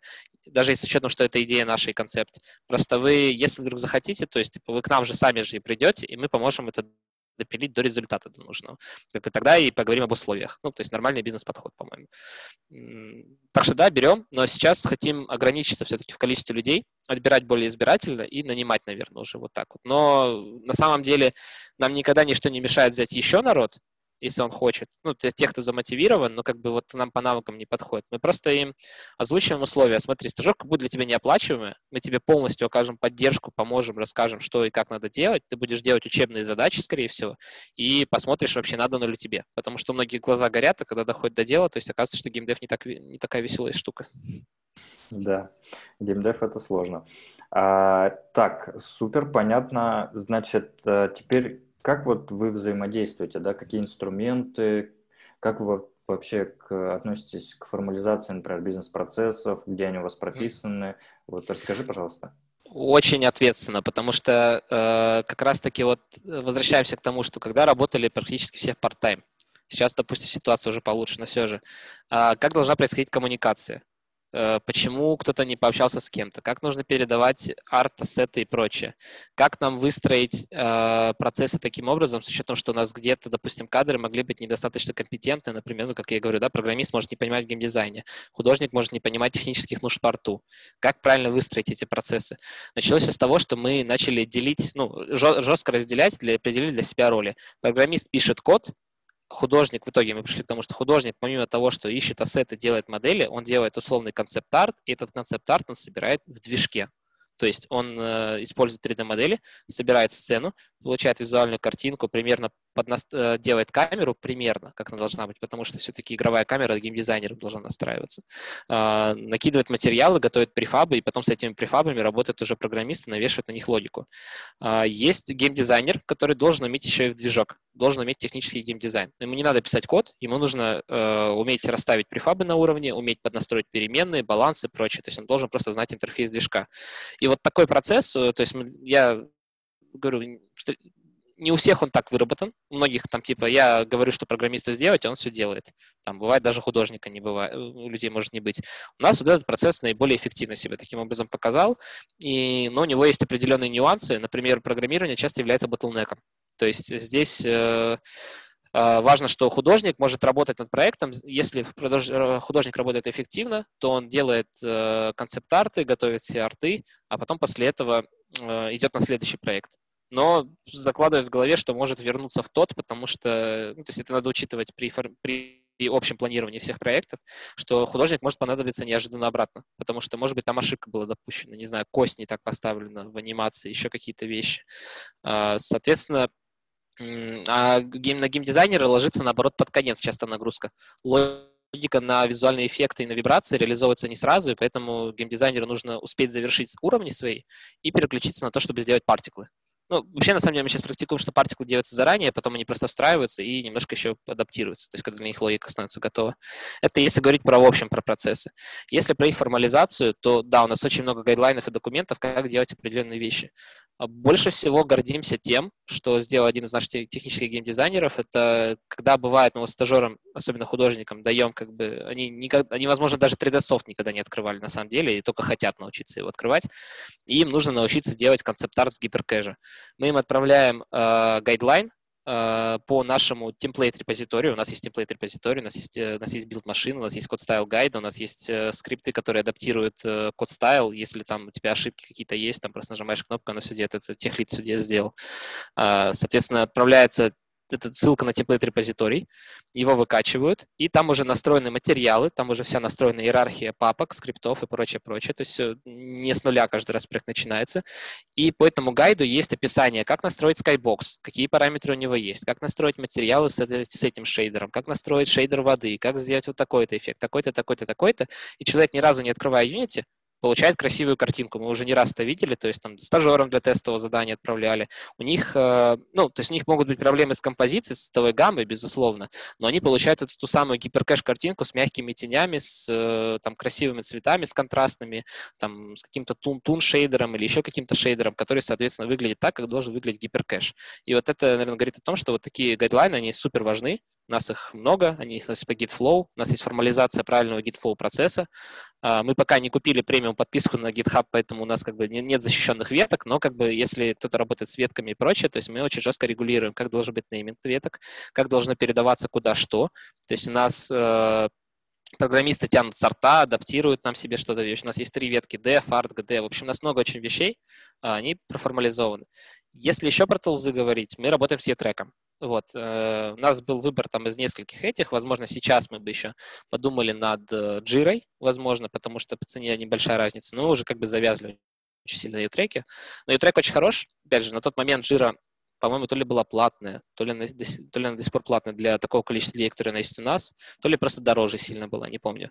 А, поэтому как бы в YouTrack до 10 человек бесплатно, есть очень гибкая настройка всего просто. Есть возможность написать свои JavaScript со своими алгоритмами. Если надо, есть time tracking. А, есть э, подходы, мы работаем по Scrum. Пусть э, он с гиперкэжем не всегда супер хорошо работает, но сейчас мы, правда, переходим от оценки story points к оценке по времени, потому что так э, получается эффективнее. У нас такая гибридная модель, я бы сказал. А, и мы используем Confluence как базу знаний. То есть, типа, мы за него платим для того, чтобы она была. Используем, естественно, Google Disk для того, чтобы загружать все ассеты, и GitHub, на GitHub у нас крутится билд-машина, которая на своем сервере запущена. Вот. Mm-hmm. Которая, кстати, очень сильно ускоряет процессы. Ага, понятно. Вот по поводу U-трека, по-моему, мы тоже его рассматривали, когда выбирали инструмент, но мы э, в итоге выбрали ClickUp. Может, ты слышал про него? Про ClickUp я, может, и слышал, но не, вообще не знаю его специфики никакой.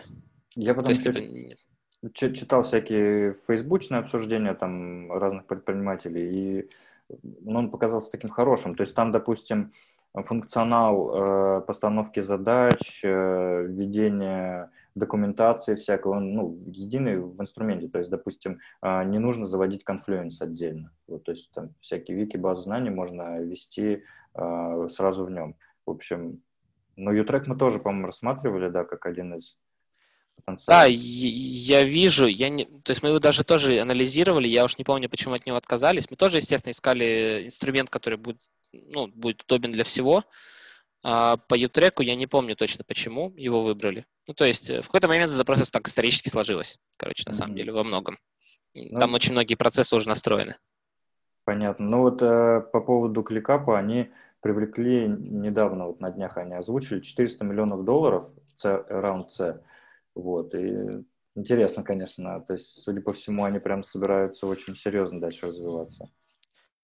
Мы еще смотрели, сейчас он, по-моему, уже довольно активно развился, Space, это тоже JetBrains штука, и трек же это JetBrains, и там вот тоже все вместе. То есть там и таск-трекеры, календарь и прочее. Просто на том этапе, когда мы выбирали, у него еще этого функционала не было. Вот, mm-hmm. никакого. Поэтому тут... Ну, но кликап выглядит интересно, да. Просто как бы так... А, ну еще смотри, тут какая история. Может быть, в кликапе не так уж и хорошо интегрируются разные собственные решения. Ну, например, а, ты выполняешь задачи, и у тебя автоматическое уведомление, допустим, приходит в U-Track. Ой, в Discord, в смысле, там. То есть э, в U-Track ты прям можешь скрипты написать, если тебе необходима эта история. Она хорошо в этом смысле работает. Asana, по-моему, тоже, и Jira тоже, но как бы тут надо смотреть. Вот эти, да, автоматизация интересна, потому что мы пока еще не использовали, но ClickUp вроде что-то предлагает, надо это посмотреть. Так, например, У нас, например, э, мы используем для коммуникации Discord. Вот. Uh-huh. Опять же, почему не Slack? Потому что в какой-то момент, когда мы выбирали, Slack не было э, нормальных звонков. они работали очень криво, а видеозвонков с демонстрацией экрана вообще не было. Сейчас они есть, но как-то так себе. А в Discord сейчас уже ветки завезли, поэтому мы вообще не страдаем. То есть все прекрасно работает. У нас, когда мы, допустим, делаем pull request, э, человек, то есть э, ревьюеру приходит уведомление, вот посмотри, пожалуйста. Когда сделан э, pull request посмотрели, допустим, ревью дали какое-то, э, приходит тоже уведомление о том, что тебя посмотрели, там либо опрувнули, либо запросили изменения. То есть это тоже очень сильно автоматизирует процесс. Билд-машина тоже присылает билды сразу по ссылке, когда она собрала их. Удобно. Слушай, круто, круто. Вот Discord мы тоже, да, используем. Ну, наверное, в игровой индустрии много кто использует Discord, потому mm-hmm. что это как, как бы сказать, как по дефолту идет. А вот еще ты описал все эти процессы, да, а, они непосредственно как у вас отражены? То есть это в виде документа, в виде еще чего-то?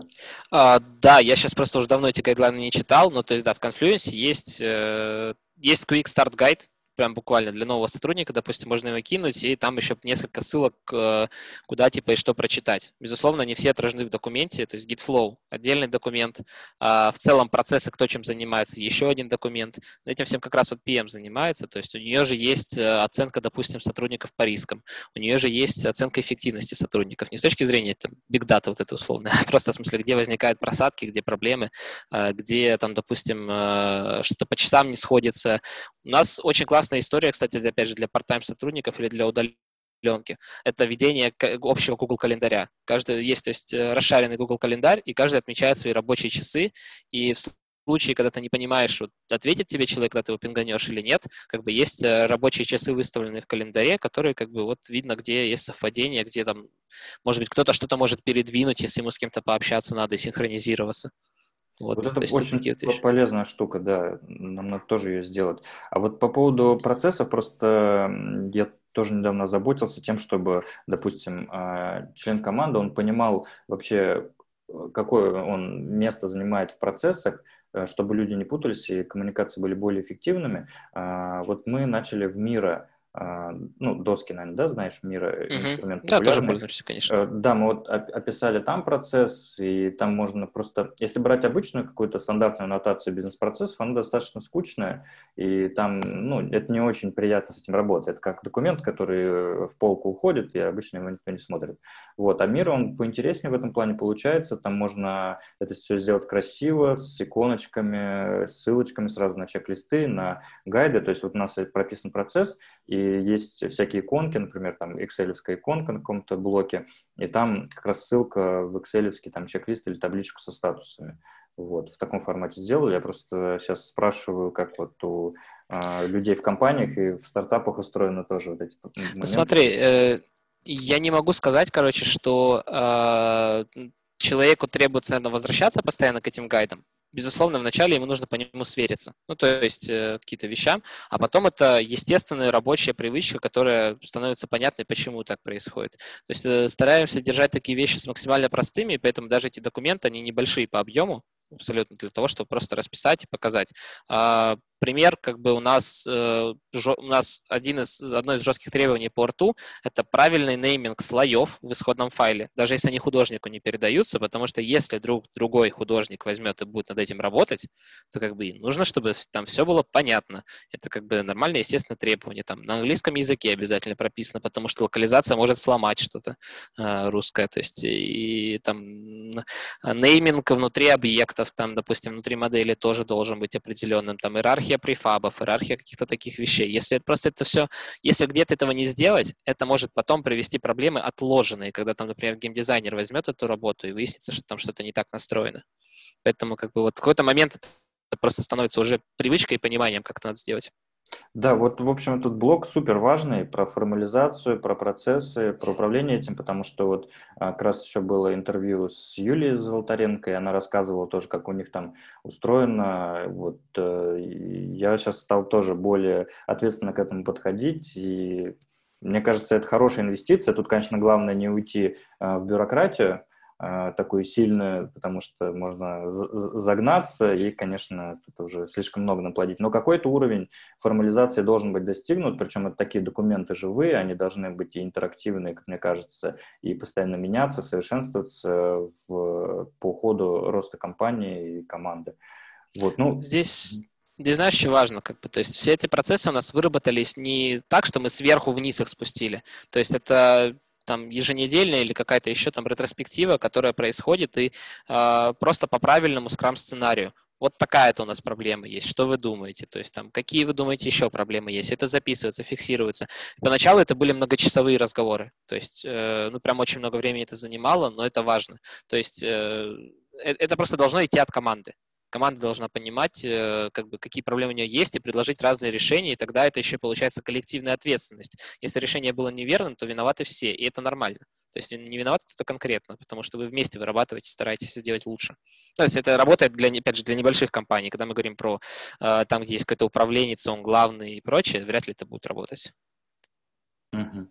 Да, а, и давай тогда перейдем к проектам.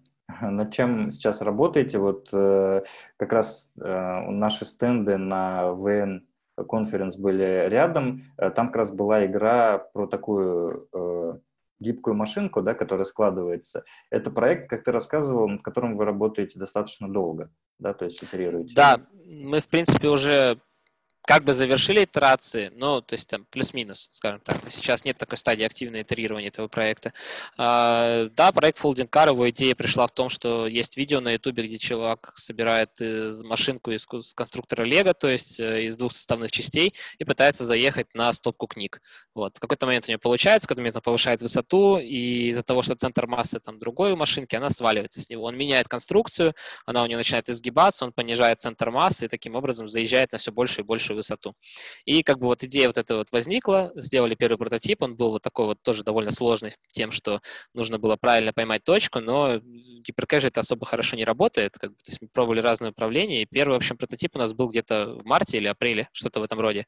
Вот. Э, он прошел через двух издателей, через Лайнов, через Муни, а, показывал порядка 35 центов, а, вот, по-моему, это на Android было да, на андроиде как бы порядка 35-40 центов а, и э, что-то в районе 25 центов retention. То есть, в принципе, метрики были пограничные.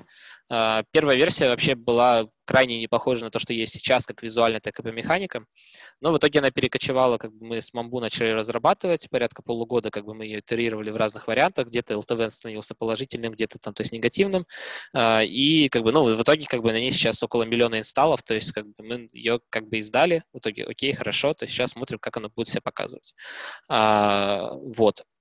И э, как бы, то есть Смамбу вообще очень хороший издатель, с которым мы кооперировались и работали, очень тесная, классная работа, очень хорошо помогал их э, геймдизайнер-продюсер, а, то есть э, очень много там было сделано благодаря там их фидбэку, а, но как бы для нас этот проект в какой-то мере стал, а, мы на нем, ну, типа, зациклились, и очень сложно один полгода над одним и тем же проектом работать, то есть я на себе прям почувствовал, что есть разница между тем, чтобы найти там проект, который издавать, и тем, чтобы его издать еще, то есть как бы там повысить метрики. Это прям отдельная э, история, это прям отдельное колесо такое, по которому ты каждый день крутишься и стараешься это улучшить и сделать. И вот это, это продолжается обычно очень долго.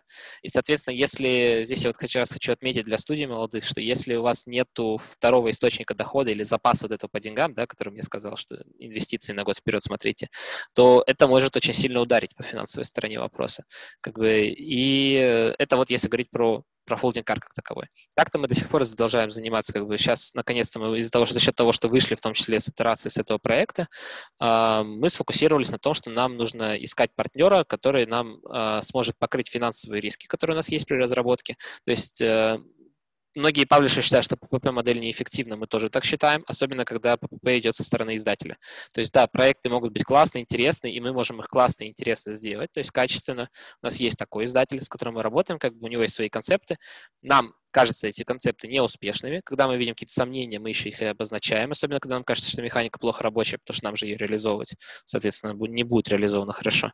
А, в результате мы делаем хороший, как бы, вроде качественный продукт, то есть он визуально выглядит хорошо, механика играется и прочее, но просто нам кажется, что это не в тренде, рынку это не подойдет, но как бы мы это делаем, потому что за это платят.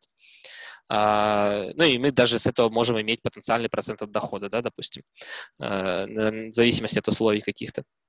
Есть, э, соответственно, но, но как бы наша цель это все-таки выйти на, скорее всего, модель burn rate, когда, то есть, у нас команда сфокусирована работать с ним издателем, потому что на модели PPP, даже если тебе платят за итерации, сумма итерации, она очень небольшая. И как бы когда ты начинаешь итерировать хороший проект, то у тебя не сходятся финансы. И, соответственно, bird rate, он снижает эти риски. Ты можешь думать не о том, где тебе деньги взять для количества прототипов, а думать о том, как сделать продукт лучше и качественнее при этом. Вот.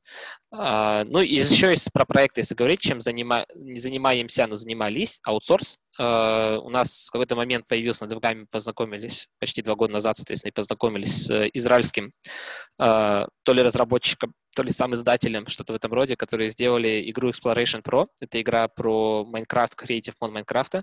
Они там на нем установили 10 миллионов инсталлов только на Android у них вроде было. В общем, как-то на нем, видимо, заработали. А, и они там захотели сначала сделать э, кликер по Майнкрафту, мы его сделали, он, видимо, у них не взлетел. Мы делали клон GTA для них, небольшой такой. вот. Э, очень интересный технический был проект с точки зрения, опять же, того, что мы не верим в то, что он будет успешен. У нас там не было никакой rev share, ничего, просто мы делали его за fix, fix price, относительный фикс прайс. Сейчас вот делали мидкорный проект, в котором мы как бы потенциально имели процент от рефшары, ну, то есть 20% как бы от потенциального там успеха, но э, проект там не имеет четкого вижена, поэтому, скорее всего, он как бы никуда дальше не разовьется. Несмотря на то, что мы этот вижен тоже развивали, но как бы нам кажется, что мы не найдем здесь просто общей связи того, как нужно развить проект. А, вот как бы такие вещи. Еще был интересный опыт, когда мы делали, например, то есть это, скорее, вот пример студиям, когда у вас там есть вопрос выживания финансов, где можно еще найти деньги. А, мы делали а, проект для КВН Татнефть. Точнее, выходцы из команды КВН Татнефть делали свое телевизионное шоу, в котором два человека соревнуются в каких-то активностях. Мы делали для них VR-игру, VR-караоке. А, караоке падла была такая игра, где нужно нужно было петь песню и размазывать, например, слиз текста, чтобы его прочитать, и Mortal Kombat э, с звездами шоу-бизнеса. Вот такие вот вещи делали, как бы, то есть это был довольно прикольный, интересный опыт. Мы поучаствовали в съемках, в том числе этой телепередачи. Это просто, ну, любопытно и интересно. И это работает, когда есть дополнительный ресурс, чтобы это делать. Но это плохой пример, на самом деле, потому что это дает расфокус сильный. То есть но зато дает хороший буст по деньгам. То есть, в принципе, если вы разработчик игр на Unity, то можно найти себя еще в сфере того, чтобы брать заказы на производство э, каких-то рекламных вещей. Ну, то есть бывают какие-то крупные компании делают это. Для, если смотреть в сторону государственного сектора можно делать VR-игры для там, симуляторы, обучающие какие-то вещи. Например, РЖД любит заказывать э, тренировочные всякие штуки. И обычно там довольно большой объем денег, который можно получить. Есть всякие гранты, которые можно делать тоже в контексте игр. То есть это так просто, что... Но э, сейчас гиперкэш наша основная деятельность, которой мы занимаемся три команды оперируют. Uh, у нас там есть портфолио проектов, которые мы обозначаем. Самый наш как бы сейчас флагманский проект — это вот Folding Car. Ну и надеемся выпускать как бы еще какие-то, которые будут, соответственно, показывать хорошие метрики. Uh, супер. А вот uh, из новых проектов как вот uh, все-таки переход от того, что были долгие такие итерации по Folding Car, и вот а, как сейчас получается по новым прототипам? А, да все прекрасно. То есть, например, мы пока вот, соответственно, были итерация Folding карта, было как? То есть мы что-то делаем, потом чего-то ждем, как бы конкретики у нас нету, там программист простаивает. То вот как раз-таки та история про то, чтобы команда лидов делала что-то на research. И вот один из проектов, э, как бы было буквально так сказано, мы обычно используем стандартную архитектуру в Unity, ну, то есть там объектно-ориентированное программирование, а тут как бы, ну, техлид говорит, давай попробуем ECS поделать. Ну, это другой архитектурный подход, как бы, и мы такие, ну, давай попробуем, типа, на, давай вот на этом проекте поделаем. Ну, как бы лежит идея там, она вроде неплохая, как бы, но до нее руки не доходят. А тут как бы на фоне можно и поделать. Ну вот сделали ее как бы на ECS там, и вот тут стал вопрос, а давайте-ка мы там с паблишерами пообщаемся. И вот предлагаем, смотрите, у нас есть вот такой концепт, как бы, то есть, и э, такие, о, классно, давайте публиковаться, и еще мы за ППП вам за это заплатим. Вот это хороший пример того, когда отложенный как бы прототип можно вот так вот реализовать.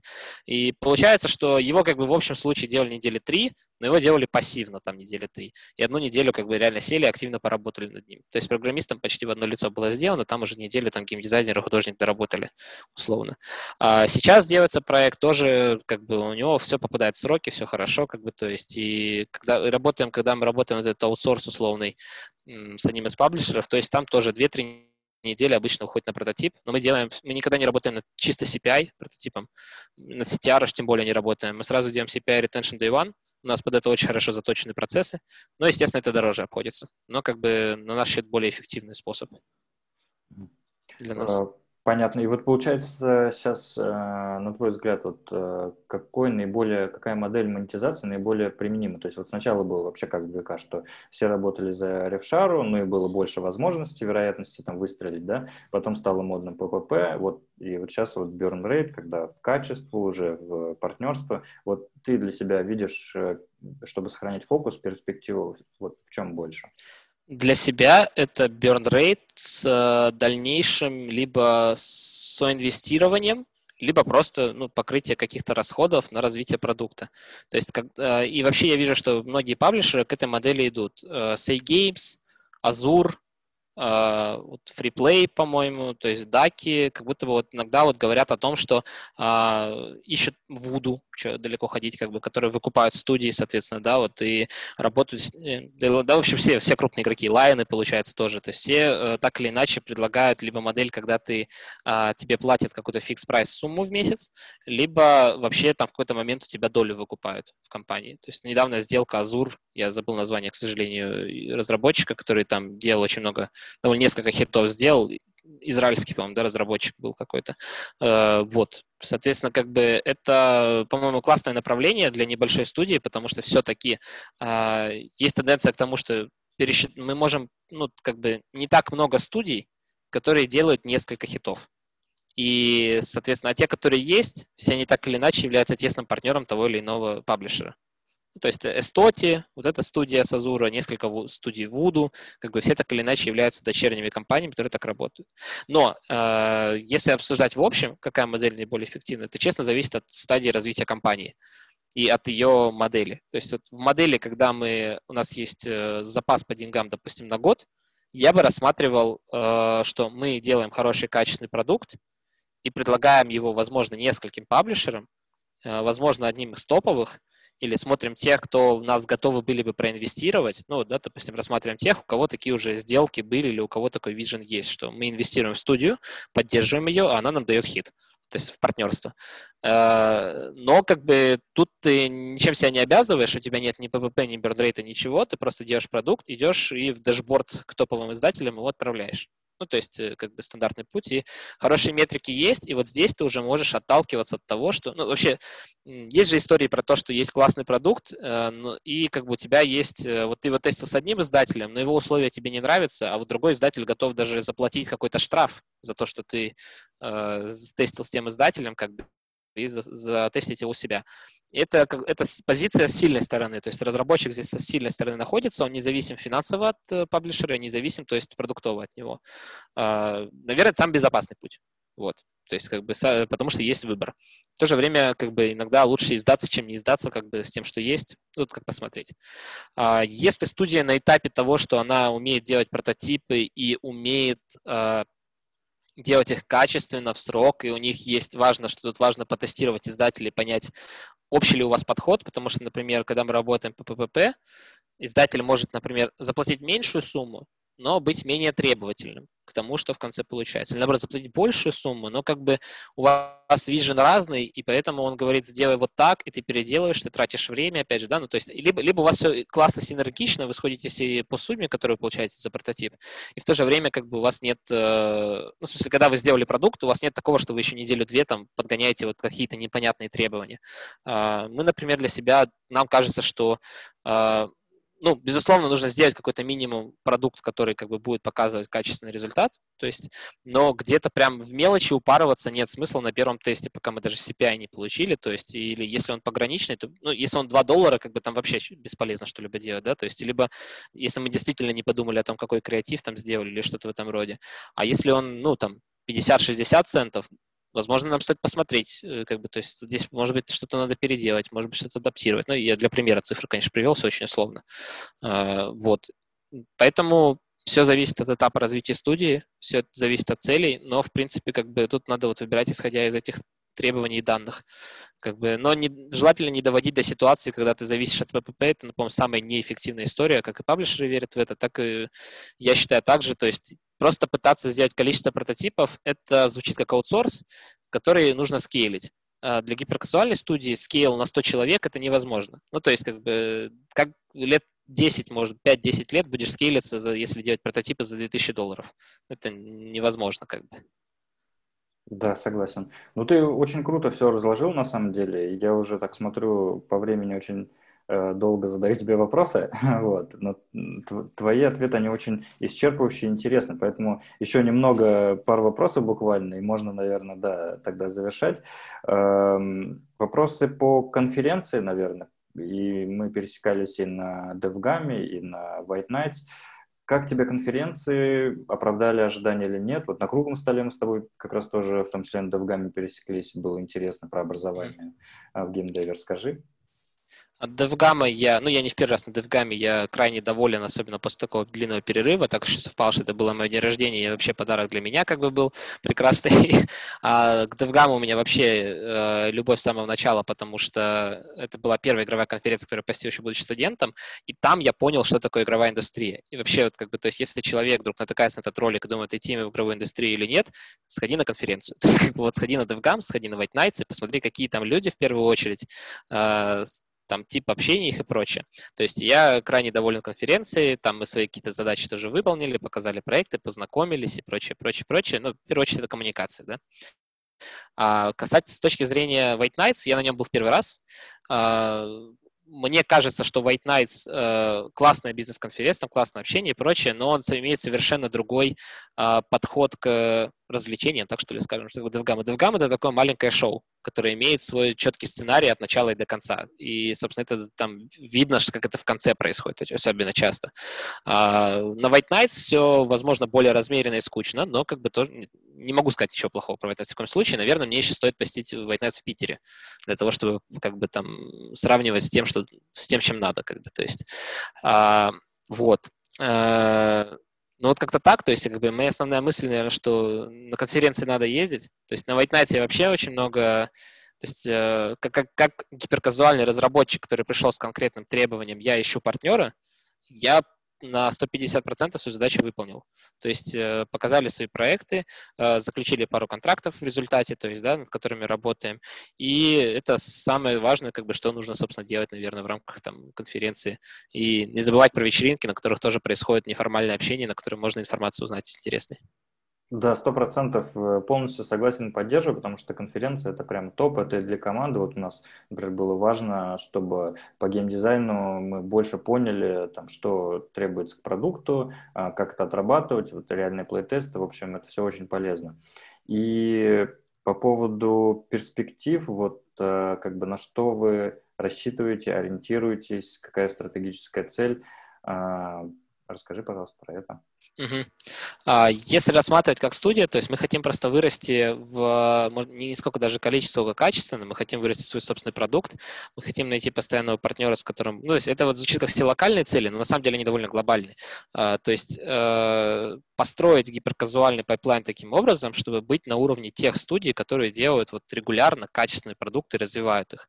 Если смотреть глобально в целом, то так или иначе рынок постоянно трансформируется, и видно, как многие, даже гиперкэш-студии, например, того же Истоти, в итоге переходят там на мидкорные продукты или еще на какие-то. То есть э, мы не хотим исключительно завязываться на гиперкэше потому что как бы есть еще другой крупный, интересный, классный рынок, в который тоже нужно идти, как бы развиваться. Возможно, не в рамках этой студии. Ну, то есть я сейчас про какие-то будущие да, планы говорю, там, допустим, стратегию общую.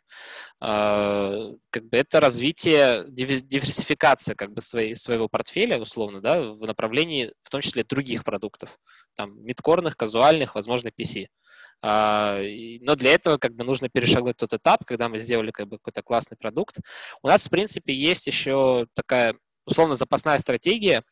Наш инвестор считает, что э, нужно попробовать развивать свой собственный домашний продукт. Что гиперкэш, по-своему, в какой-то мере это тоже аутсорс. Я не, ну, как бы, то есть, ну, в какой-то мере он прав, действительно. То есть это постоянная рулетка, да, как кто-то говорит, что, хотя я так не совсем считаю, потому что все-таки качество продукта растет, качество можно развивать, маркетинговый потенциал развивать. А, вот. И, соответственно, э, там развитие своего домашнего продукта, над которым ты работаешь в долгосрочной перспективе, это классно. Поэтому как бы он готов там сделать еще один раунд инвестиций для того, чтобы мы безопасно посидели, что-то поделали. Мы ни в коем случае не отбрасываем эту возможность, просто Опять же, это история про расфокус. То есть, если мы э, сейчас возьмем и скажем, хорошо, у нас одна команда, допустим, лидов, да, начинает заниматься этим домашним там каким-то проектом, неважно в каком жанре на самом деле, а, а, понятно, что не гиперказуальном, то э, в такой ситуации как бы то есть мы э, немножко сжигаем мосты, потому что уменьшаем количество ресурсов и повышаем риски, что с нами там какой-то момент перестанут работать какой-то паблишер, который нам интересен для работы, и, несмотря на то, что как бы финансовые риски наши закрыты. Но мы сейчас об этом думаем, то есть как бы думаем, для этого, соответственно, стабилизируем пайплайн. Если у нас получится, что да, у нас там работает продукт, мы работаем с паблишером, паблишер доволен, почему бы нам отдельную команду не выделить на свое собственное производство. Возможно, если как бы все при этом останутся довольны. Или, может быть, больше сил бросить в то, чтобы гиперкэжем заниматься. Будет понятно по ситуации. Угу. Круто, понял. Ну, желаю успехов тогда в, Спасибо. во всех начинаниях. И вообще очень-очень э, интересная беседа, по крайней мере, ну, мне было крайне интересно послушать, как у вас все организовано, и большое спасибо, что ты решил поделиться, потому что вот, э, как я уже тебе говорил, э, многим людям, кому предлагаю э, как-то вот в интервью поучаствовать, да, вот кто из гиперкэша, они сначала ждут, пока они сделают хит, вот, а потом как бы у них э, все, тогда новая жизнь начинается, но на самом деле сейчас все-таки гиперкэш рынок настолько э, зрелый уже и достаточно серьезный, что очень важно нам всем делиться тем, как устроены процессы, команды и прочее внутри нас, потому что только так сказать, ну, это один из способов, чтобы все стали эффективнее. Вот этот обмен информацией, э, эти коммуникации, они, мне кажется, прям очень ценны на текущем этапе. Вот. И, в общем, тебе большое спасибо, и очень здорово, что ты делаешь такие важные вещи, ты и твоя команда в Иннополисе, развиваете там, получается, целый кластер. Вот. Я думаю, что там у вас перспективы прям очень крутые. да. Кажется. Вот. Огромное тебе спасибо. Тогда еще раз. Тебе спасибо. Да, тогда пока-пока.